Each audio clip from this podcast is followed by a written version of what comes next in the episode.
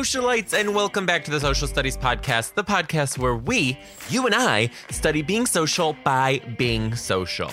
Just wanted to start off by saying thank you so much to everybody who has subscribed to Patreon. The Patreon is how we're keeping the podcast going. There are costs involved here. And this podcast is brought to you from viewers like you who have been kind enough to join the Patreon.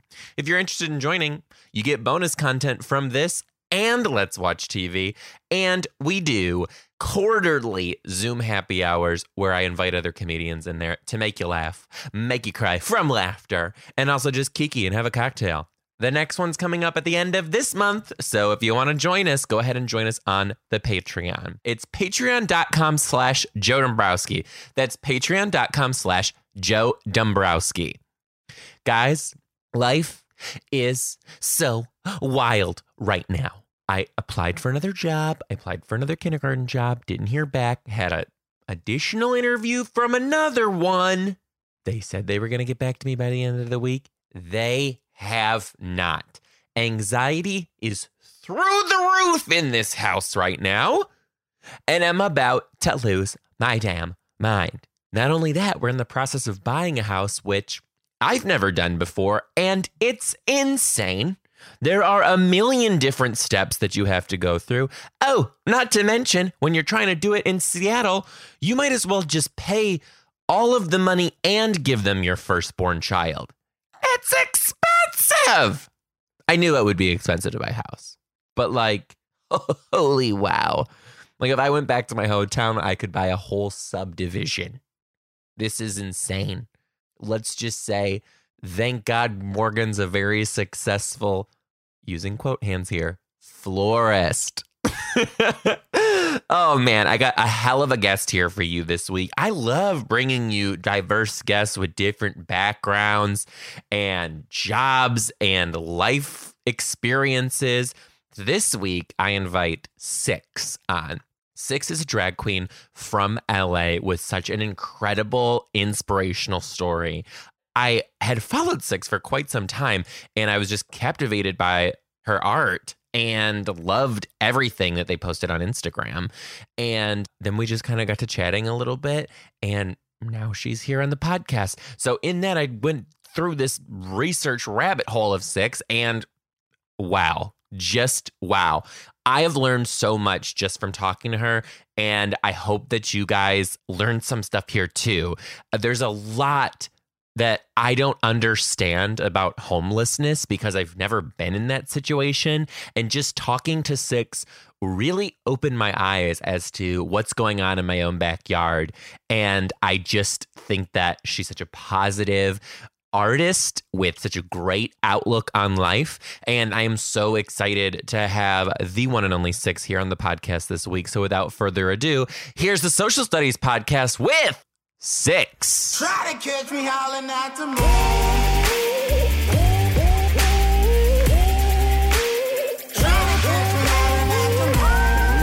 Well, well, I knew this day would come. I, I, saved it for a very special person. I knew eventually I'd have someone who indulged in the art of a drag on the pod. I'm so excited to welcome to the podcast the one and only Six. Six, welcome. Hey, what's up? I just want to say I knew this day would come too, but I had hoped that it would come in the form of a wedding ring and some kind of ceremony. this something. I will take. You are some. I was literally cracking up last week when I stumbled on you and Rhea were on live, and you two were just like, "He is so handsome. I'm gonna marry him." So beautiful. Well, you know what? It's like it doesn't hurt that you're like easy on the eye, but then at the same time, you're such a magical like creative human being who enjoys laughter and making people laugh. And I know that that comes from like a great deal of pain in some way. So I just like I connect with you in such a way. I'm like, God, he makes me laugh and he's deep and he's gorgeous. Fuck. I'm girl, I'm literally striking out. You're the same. You are the same way though. Literally, you're first of all, I'm, everyone's going to go find you after they listen to this podcast. Absolutely stunningly gorgeous, both in the drags and out of the drags. Supermodel of the world, turning heads left and right. So don't come for me with all that on me. That's I you mean, too. I'm definitely trying. You know, I'm definitely trying. So let me tell you this. I have been following you and I became a fan. I want to say RuPaul's Drag Race s- spoilers page where they were like spoiling who the new cast is. And oh. ironically enough, I want to say it was season six and you were showing up in the running. And I found you and I was like, oh, this bitch is. This is someone. And that was so long ago. And I've been following you ever since. And then I just, I'm like, why have I never talked to this bitch? She's literally captivating. And I slide in your DMs. Sure as shit, we both got Detroit roots. Yeah, 313 all the way, baby. So tell me a little bit about you. You are from Detroit or you have spent a lot of time in Detroit? Well, I ran away to Detroit. I was Okay. originally from, I was born in New Mexico. Uh, my mother left New Mexico, went to Colorado, and then I think Ohio was next because I have a great aunt that lives there. Okay. And my my mother was like teenage pregnant. She was pregnant again, like with her. She so I have two twin brother and sister. I have a twin brother and sister, and um, they were born when my mom was 19. So by the time my mom was 19, she had three of us. Okay. And she needed some help. And my great aunt lived in Columbus and was willing to help out with my mother's situation. I lived there fast forward till I was like 14 years old. And I was a part of the Franklin County Children's Services in Columbus. Yeah. So I was raised a bit in foster care, most of my life in somebody else's home, but a bit in foster care. And um, I just got sick of it. I was like, these adults have no idea what they're doing with my life. So I'm just going to take the reins. I ran away, met three drag queens, ran away to Detroit because like, there was like this wind of like, oh, this group of gays is housing this teenage child. And um, they feared that they would, you know, get in trouble. And I, of course, feared that I could get them in trouble. So I left and went to Detroit and never looked back. And did, uh, this is a script. When are we going to write Yeah. it? I lived there for 10 years. It's where I grew up. It is where I found my circle of friends and my my real belonging in the world at that point in time. I met a guy named Bashar who uh, just took me under his wing, taught me how to do hair. I started working for Mac Cosmetics up there when I was 18. I was a very, very young trainer. It was back in the 90s. Did you And in a- um, wait, did you work in a mall? I did Somerset. Bitch, fucking Somerset. I, I after did. this is done, we know the same people. Oh yeah, hundred percent. No, I worked at Somerset Mall. I was the creative artist for Mac Cosmetics at Somerset Mhm. uh, for Michigan, and then the tr- the position translated into the trainer position for Mac, which you had to reapply. And I reapplied, and I became the trainer for Michigan, Ohio, Minnesota. And that's the roots of all your amazing makeup experience, then, too.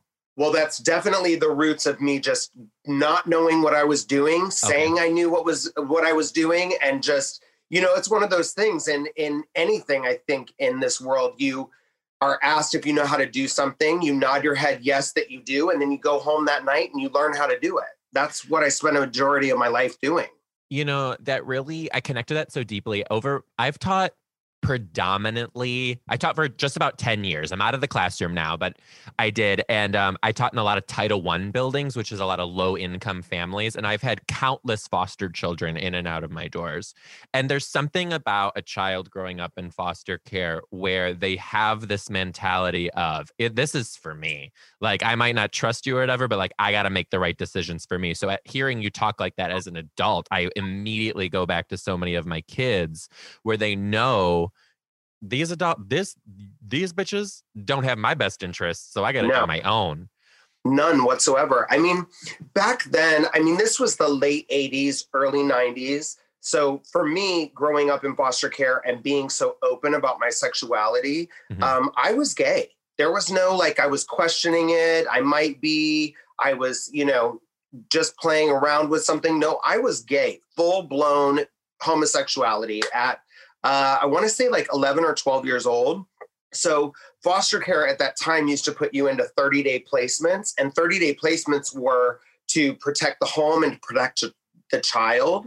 Um, the unfortunate thing with 30 day placements is once every 29 days, you're off into another foster home. Mhm. And so I just got really used to being moved around constantly. It was that push and pull of please keep me here, that um, over assertiveness, that overachievement uh, mentality where I would go in, I'd make my room perfect, I'd make sure everybody loved me. I was always on. I was doing a show. I was entertaining. I was performing. I was everything that I was doing in my youth was performative and it was to gain acceptance and to gain somebody's approval of me because I didn't want to move anymore. Right. I would get to a place where I'd move into a foster home where I would be like, I really love it here. Please keep me here. And the system would be like, I'm sorry, we can't and off again I would move. So I went through that for many years where people would say, You're safe here, you can lay your head here and rest here easily. And 29 days later, I was off and running with another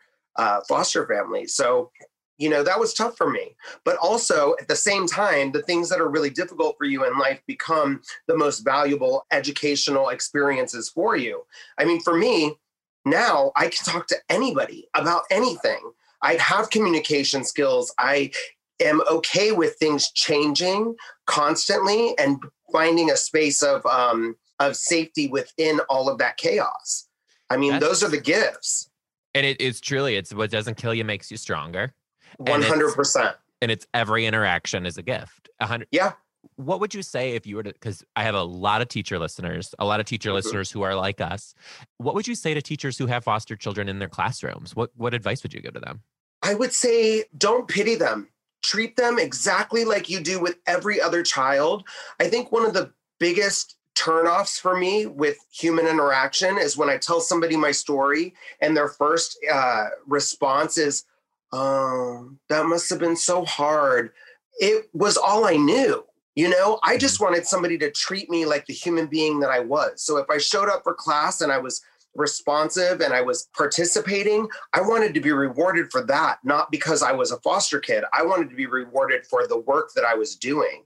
You know, I was the winner of my spelling bees, I was the lead in my school plays all because of the efforts of my my showing up and my ability to do things and do things well it never had anything to do with me being in foster care that being said I would say to the kid, the teachers that are witnessing fostered children, pay attention to the things that they need a little bit more than everyone else because there are a lot of things that foster kids do out of survival that they need an adult to pay attention to. I needed an adult to reach in and grab me and say, Hey, are you okay? Is everything all right? Because there were many times when things just were not right and I couldn't say anything about it. I was. Did you fearful. ever get that adult? Someone who said that to you? I never did. That's why I took matters into my own hands. So then when you left and you went up to Detroit, did you have a plan? Did drag Absolutely just sort of happen? Absolutely not. Well, no, drag happened in Columbus. Oh, I met okay. Three, I met three drag queens uh, when I was 14, 15. It was like in that interim. Uh, about six months, I stayed with uh, Olivia Pantene. She's now since passed, but she's my my drag mother and my inspiration and my my friend. She was really kind to me. She saw something in me that I didn't see in myself. And um, she saw that I was just a kid that wanted to make it. I wasn't going through a really great time at that point in my life. And I needed an adult that reached in and said, Hey, what can I do to help you? And she did. She reached in and helped me. I did have a couple of uh, teachers. Uh, Miss Robniak was my Spanish teacher who really like took an interest in me, and I love her um, for doing that um, Mr. Clay, who was uh, an incredible third grade teacher, who was really hard on me, and I oh really needed God, that in my choking life. Choking me the fuck up right now. No, seriously, he was super hard on me. He used to call me Austin because he used to call everyone by our last names, and I can still remember him saying, "Austin, buckle up." And I used to be like, "Buckle up? What does that even mean?" But I knew he was he was trying to get me to be better than I was being at the time. And it changed my life. Those are the, I mean, I remember my kindergarten teacher, Mrs. Wise, um, at Crabtree Elementary. She changed my life because she was the first human being that actually was like dead set on making sure that she listened to every word that I said. You never know how you're going to impact a child's life. I think the best thing for a teacher is the fact that you have the willingness to want to do that and then you show up every single day you never realize the impact you're going to have on a child but just showing up every day that's that's all you got to do. This is literally first of all there's at least 35 people who are driving to work right now listening to this in tears. They're reapplying their wet and wild to go back and Yes! have the video when when you hear an adult talk about their former elementary school teachers and they can tell you by name and they can tell you what happened we always say kids remember how you made them feel not what you were not what you were saying not what you were Can't- teaching. Can't tell you exactly, but I can tell you that those people stand out for me in a way that nobody else in history has. it's oh my god you're incredible. So real quick before we hop from detroit to la hmm tell me a little bit about being miss gigi's. I was never Miss Gigi's. did you compete I did or miss rainbow at- room was it I was Miss Rainbow Room. girl it's not around anymore Yeah, no, there's no Rainbow Room, but I was the first Miss Rainbow Room.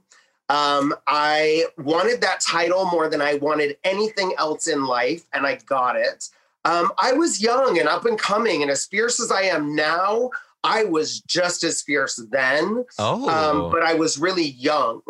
And my drag, if I showed you pictures from back then, you wouldn't be able to really differentiate a time difference. But it's been 25 years since I did drag from the first time to the time now. And drag is very different. But I think my style and I think that my ambition with drag and my passion for it is definitely still the same. I have shied away from drag for many, many, many, many, many years because of the way that I was treated in the gay community because I did it. Oh Um, really Oh God, yeah. I mean, back in the '90s, you're doing drag. No gay man wanted to be associated with a drag queen. You were there for entertainment purposes only. I did have a boyfriend at the time, Sean, who was the love of my life. I still say he's the love of my life. I think you only get that one true initial interaction with love, the way that you don't understand it. And that was the person that I figured out what love really was. Unfortunately, he was long gone before I actually had a, a real grasp on what love was. But he was that person that supported me no matter what and loved me doing drag and, and showed up to every show and videoed it and helped me with props and helped me with, you know, um, uh, doing costuming and stuff like that. He was really supportive. But when I lost him, when he and I no longer were, a thing, um, it was really difficult to find somebody else that could take his place or that could hold my hand. And I got really lost in the world of all things gay because of it.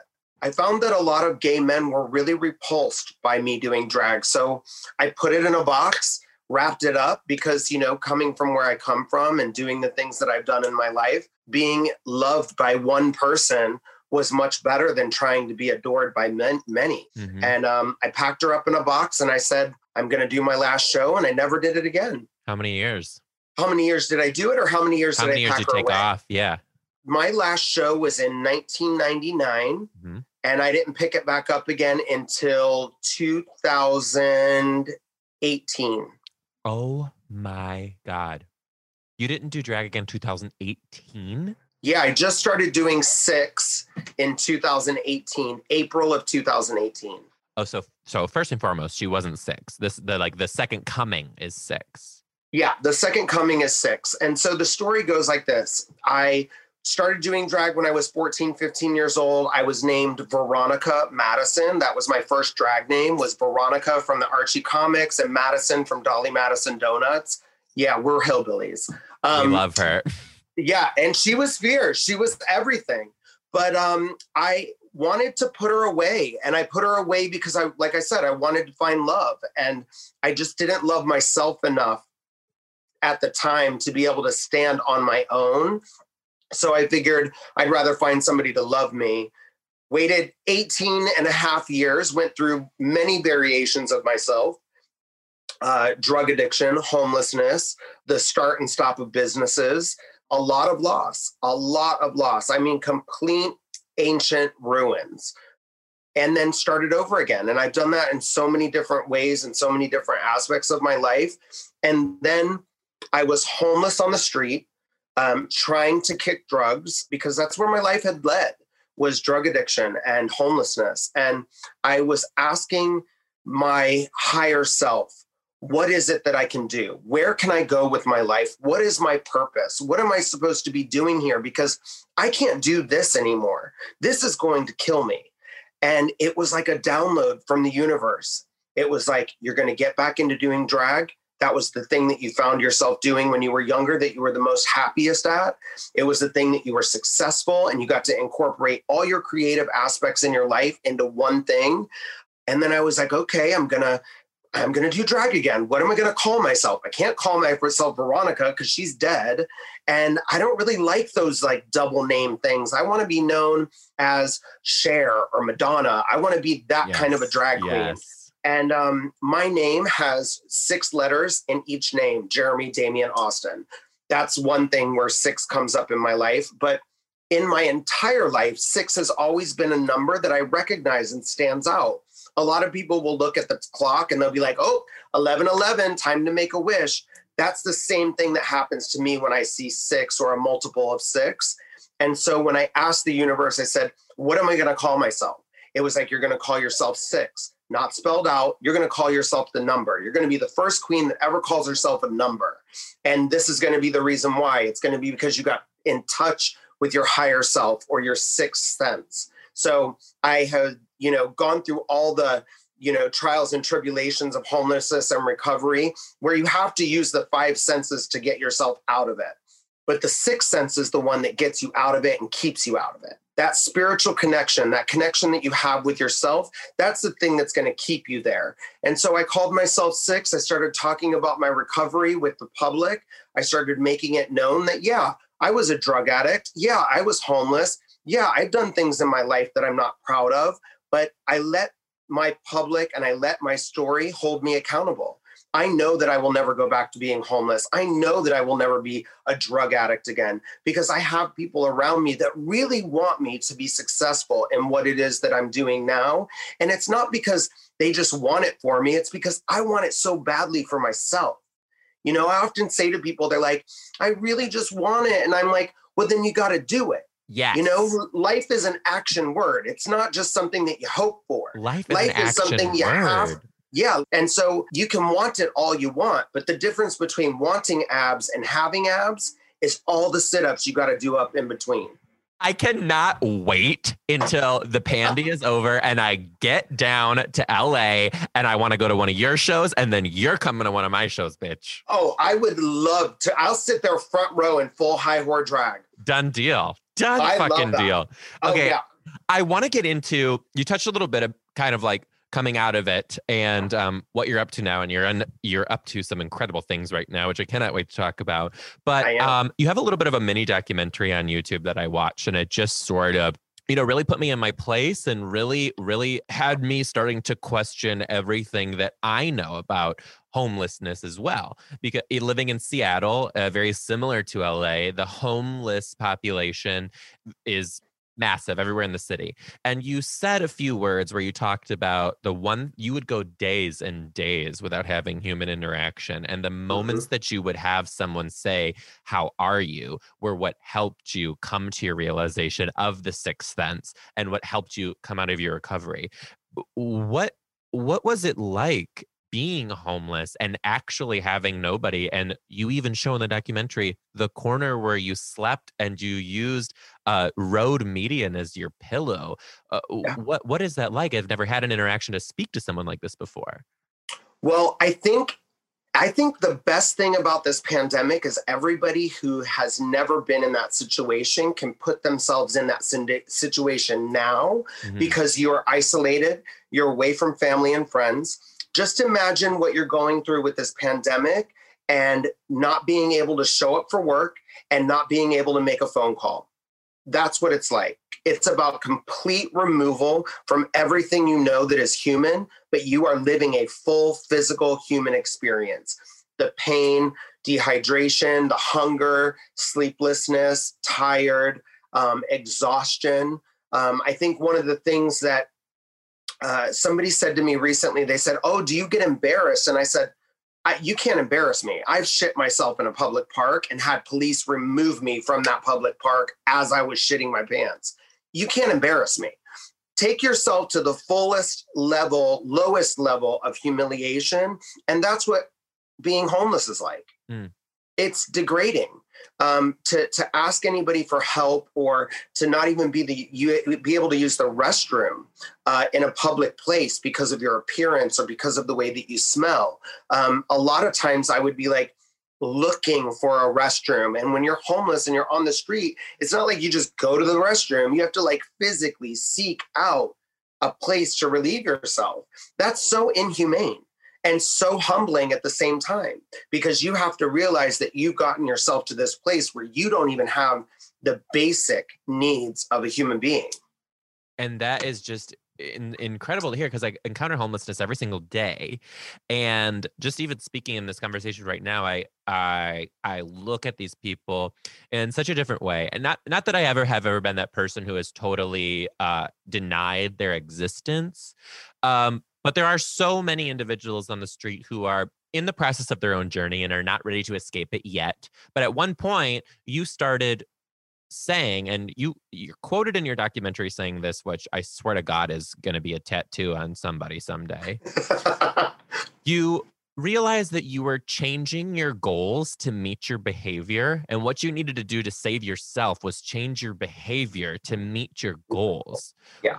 When that happened, what was your strategy to overcome and to get out of homelessness and how did you actually get out of homelessness? So i went to a 12-step program uh, i started I, I, knew that rehabs existed i didn't realize that rehab rehabilitation was something that you could experience as an adult.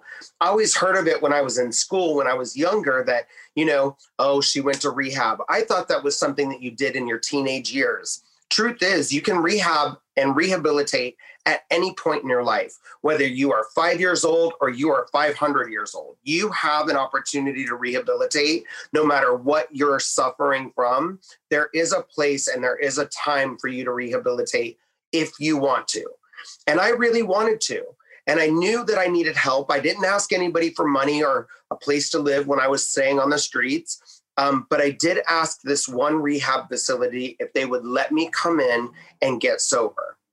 And they said, yeah, yeah, yeah, we do that sometimes. We don't always do it. It's going to take a while. We have a community bed that we can give you. There was one in North Hollywood that you could go to, and it was a full on uh, program for people who weren't able to afford uh, rehab. But I don't think I could have made it through that. I don't think I could have lived through that. I don't think that I could have kept myself sane going to that particular facility. So I went to the nicest place in West Hollywood. It was called Clean with a K. And I asked the director of admissions, I said, Hey, I want to get sober. I want to make my life better. How can I do that? They took me in six months after my first initial inquiry. Again, um, six. So I was, it was June when I asked if they would give me a bed. And I went there every single day, knocking on that door, letting them know I was right outside. Whenever they were ready for me, I was going to be right outside. So I slept. It was on the same street as um, right behind Rage in West Hollywood. And I slept on this ramp behind Rage, which is a gay club in West Hollywood, for six months until they came out and said, Hey, are you ready? And sure enough, when they came out and said, Hey, are you ready? I still had a pipe in my hand. And I was like, Can you give me one more second? Oh, okay. And they were like, It's now or never. And I was like, Okay, I guess I'm ready. And you went and you did it and you seized it. I went and I did it. But here's the problem mm-hmm. once I got sober, I was still homeless. There was right. nowhere for me to go. So I went from rehab back on the streets. And once again, if you're on the streets, you gotta numb the pain. It is not easy sleeping on the concrete in the cold. I know it's LA, but it gets cold at night.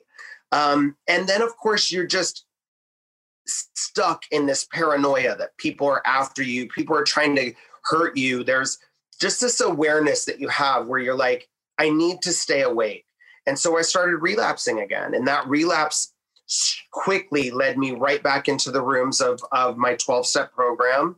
I started sleeping on the steps. There's a, a morning meeting at the recovery center uh, over here in West Hollywood. It's called the log cabin. Mm-hmm. And there's, you know, four or five steps going up to the log cabin.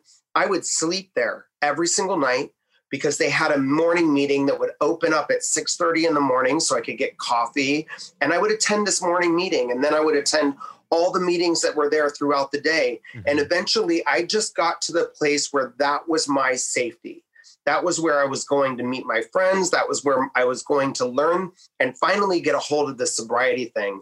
And um, I got sober for a year and a couple months. And then my grandmother passed away. oh man. And when my grandmother passed away, she was the only thing that I really knew at the time as family. And she watched me go through all the variables of relapse and recovery, homelessness and not being homeless. And when I lost her, I needed that as a as a an excuse to go get fucked up. And I used that as an excuse to go get fucked up and I relapsed. So even after a year and a couple months of being sober, I made a choice to go back out again. And then it got really dark and every like the darkness was darker than it had ever been and i said no more i'm not going to do it i was homeless again that's when i asked what should i do with my life? And that's when the six came into my life. That's when it was like this is what you're going to do. And i just listened. I showed up every since and i stayed away from drugs and alcohol every single day. How did you get back on your feet professionally? I worked my fucking ass off. Mhm. I couldn't go back into makeup because I didn't have any makeup. I had no gear, I had no Right. brushes, I had lost everything in the fire, if you will. Um, and I had nothing. Um, so I asked somebody in uh, recovery in one of the 12 step programs, I said, Hey, you own a nursery, and they own a nursery right up here on uh, Sunset and Highland. And I said, Do you have any work for me? And he said, Yeah, I can. Um, I'm starting to build a nursery. Do you know how to build anything? And I was like, Yep. Again, yes, I know how. Go home and learn. And so I grabbed a hammer and some nails, learned how to use a tape measure, and I built the greenhouse that is right there on Highland and Sunset. I made a lot of money working, making $20 an hour, and started finding ways to get myself a room every night. Then I got myself a, a room in an apartment, and that room in an apartment landed me into my own apartment. And um, then financial situations happened. I still stayed sober, managed to sleep on couches. And then it was about a year and a half ago that I got my very own apartment. I've only been doing six for two, two and a half years. So for the first year and a half of me doing six, I was homeless, sleeping on the streets, running from couch to couch, um, sleeping on Rhea's couch, sleeping on my assistant at the Times couch. I mean, I was determined to make it, but I showed up to every gig on time and uh, always looked the best that I possibly could look while I was making costumes. And we're gonna say this. No tea or shade to anybody else. One of the best looking fucking bitches. I gotta tell you, bitch. Those LA Thank girls. you. Those LA girls are good. You're great. Thank you. You're great. Thank you. so you thank make your own shit too. I design most everything that I wear. I won't say that I make it all, Okay. um, but I definitely have an aesthetic. I know exactly what colors I'm going to wear. I know exactly what the best fit is for my body. I'm not going to say that I invented the faux hawk, but I think I'm the one that it looks best on. Let's be honest. Because after this, I'm gonna ask you how to make one of those because that's some shit, girl.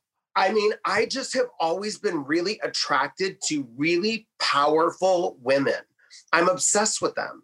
I'm obsessed to every woman that's been able to be strong enough to stand in front of a camera and get her picture taken completely nude. That is power to me. Mhm. I'm I'm impressed with women that are able to stand in front of a group of men and educate them on something.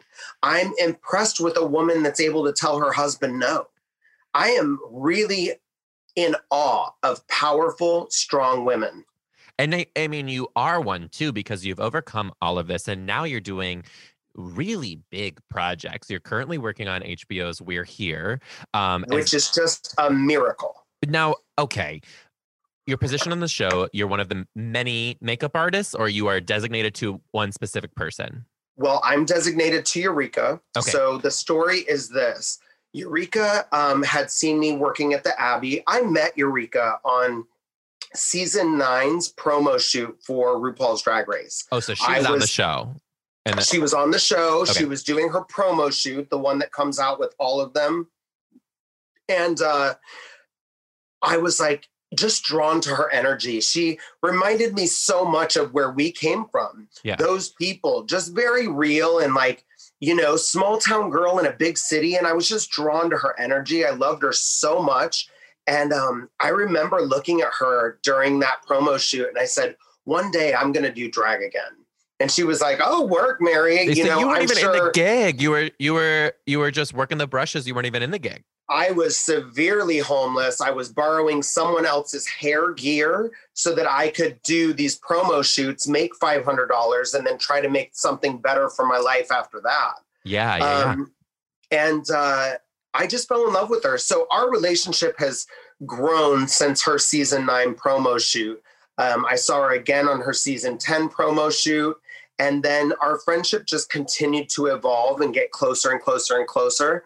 I started doing drag. She started coming to the shows and being like, work, bitch, you're really doing something here. And I was like, I told you, are you proud of me? You know, she's kind of ah. been like my my little big sister yeah. And in the fact that she just shows up for me. You know, she's she moved to West Hollywood. She started coming to the Abbey, seeing me perform every Wednesday night at Ash Wednesdays with Rhea. And um, one day she got an opportunity and she said, Hey, you interested in doing makeup with me? And I was like, Yeah, I would love to. I painted her before. She looked amazing. And um, I still didn't have gear.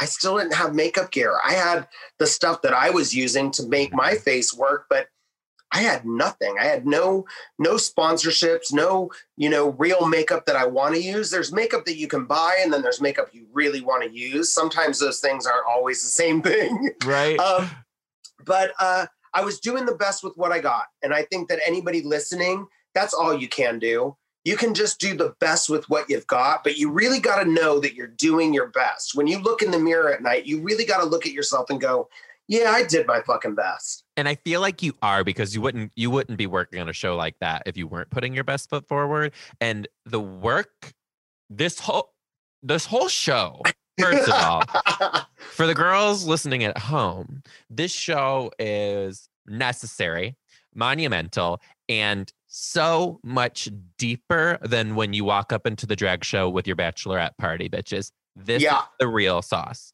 Yeah. Working on a show like that with such deep rooted stories, what does it do for you as a person and as an artist? Well, as a person, it just solidifies the decisions that I've made in my life and how how drag has really transformed my life. Why, if it has been so transformative for me and so uplifting and so monumental as a human being to have it be part of my life, why wouldn't have that same effect on other people? So being able to witness people's transformations in such a very quick span of time is ex- I mean, I'm honored to be not only a part of it, but to really take place and witness it happen because there is a psychological thing that happens to someone when they get to put on this mask of a, of a human being or transform into this other being.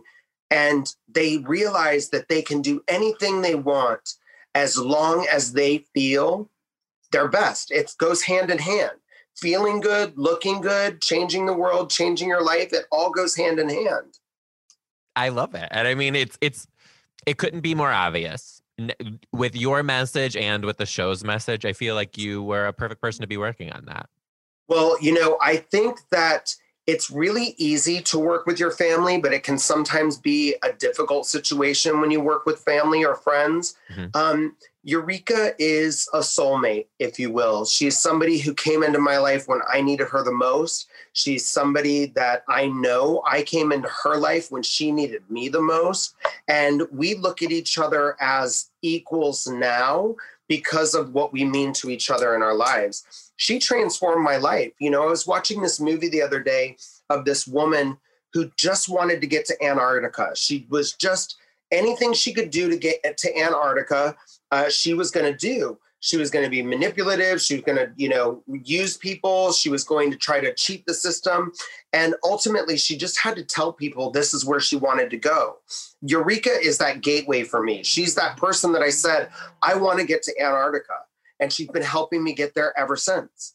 Um, she also said to me, I want to get to Antarctica, and I'm using Antarctica as a metaphor, but um, I know that she needed me on that show to be her sister and to be her friend, to tell her when she didn't look right or when things were, you know, not so good. She needed a real friend at that moment when somebody was going to say, sis, maybe you could try it this way. Mm-hmm. She needed somebody to really be her friend. And I am her friend. I love that woman, that person, that being, that creature with my entire soul. And there's nothing more in the world that I want for her than to be successful and to see, again, witness all of her dreams and aspirations come true. And I think something happens in that relationship where you just, it's a give and take. She wants for me the same successes that I want for her. I love that. This has been absolutely incredible. But before we go, you do mm-hmm. have some new music coming out. You have a song. I do. I'm gonna be a fucking recording artist. This is incredible. So you have Tuck It coming out that you've recently worked on with um, the fabulous Cazwell and Rhea Litré. Yeah, Cazwell and Rhea Litré. Cazwell is a gay icon. He is somebody that I watched grow like growing up into my you know current position he's somebody that I was like, wow, he's doing Same. really cool things. I mean, he's an amazing person. So when he and, came out with Ice Cream Truck, I was yes. well beyond obsessed. And I was in Chicago at the time and I went to go see him at one of the bars there. And I was like getting my life. I was like the one gay who really knew what was up. And uh, I took one step onto the stage, which is where I learned don't you ever fucking walk onto somebody else's stage. He stopped. He's like, get the fuck off my stage. I was like, oh, fuck. Oh, fuck. Oh, no. drink, oh, drink oh less, Joe. Drink less. Yeah. hey, you know what? It's those, those are in, those are educational, informative moments, you and if you don't take it personal, yeah, you don't take it personal, you grow from it. So tell me about the song. Well, it's called Tuck It, and it is based on my experience with Rhea and Cazwell at the Abbey on Ash Wednesdays. We had a night there every single week uh, pre-pandemic, mm-hmm. and um, it was one of those gigs where I started making a little bit more money than I was normally making, um, and I started getting seen as a queen, and and started making just a name for myself. So I'm the reason why that song is happening because I remember looking at Rhea one night. This so it's a parody. Okay. And um, the song came up with me listening to the words and changing the lyrics while we were in our environment. And Rhea was like, bitch, that's fabulous. And every time that song came on, I would sing the lyrics. And eventually she started singing them back to me, the ones that I had created. And um, it's just very quick. But uh, I said to her, I said, I really want to make that a thing. Can we can I at least try to do a song with you? You know, yeah. is a recording artist. She's recorded with Willam. She's done shit on her own. She's, you know, notorious for making, you know, incredible music in the gay world. And she said yes. And um, I said, I want it to be about our experience and our journey at the Abbey. And she was like, Yeah, girl. So all the lyrics are basically just commemorative of everything we went through at the Abbey. And Cazwell was one of the best DJs that we had working there. And so, of course, we couldn't have done it without him. And I'm so excited. It comes out January 22nd. And um, I think it's the best song on the album, personally. I can't wait to hear it. I, and I'm sure everyone else can't wait to hear it. Where can people find it when it comes out on the 22nd? It'll be on all platforms. It'll be on Spotify. I'm going to have a song on iTunes, Mom. Yes, girl. Yeah. I love it. Six. This has been unbelievable. We were meant to meet and we did. Thank you so much for coming on the Social Studies podcast. I, you know what, I'm already looking forward to having you as a second time guest, girl. Absolutely. Let's do it. Hey, you guys, thank you so much for joining me on the Social Studies Podcast yet again. I'm absolutely loving doing this for you guys. Do me a favor, go ahead and text the word pod, P O D, to 1313 251 1036. That'll put you right into the podcast group so we can text and we can kiki and we can do all that. But I want to hear your suggestions. Who do you want to see on? What do you want me to talk about more? What do you want me to talk about less? Let me know. And also, go ahead, you can subscribe and become a Patreon subscriber at patreon.com slash Joe. That's patreon.com slash Dombrowski. I love you guys so much, and we'll see you next week. Bye.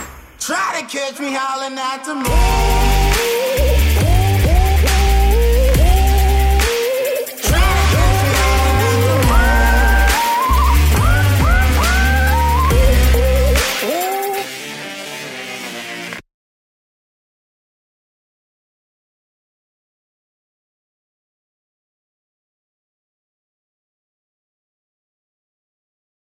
As you guys know, this podcast is brought to you from viewers like you who subscribe to the Patreon. I love and appreciate each and every one of you who have subscribed there. So thank you for that. And thank you for keeping the podcast going. You can become a Patreon subscriber too by visiting patreon.com slash Joe Dombrowski. That's patreon.com slash Joe Dombrowski. And you will get a ton of bonus content from this podcast and Let's Watch TV and little prizes and perks along the way, not to mention Zoom happy hours where we can kiki, laugh together, do all of the things. So I'd love to see you over there at patreon.com slash Joe Dombrowski.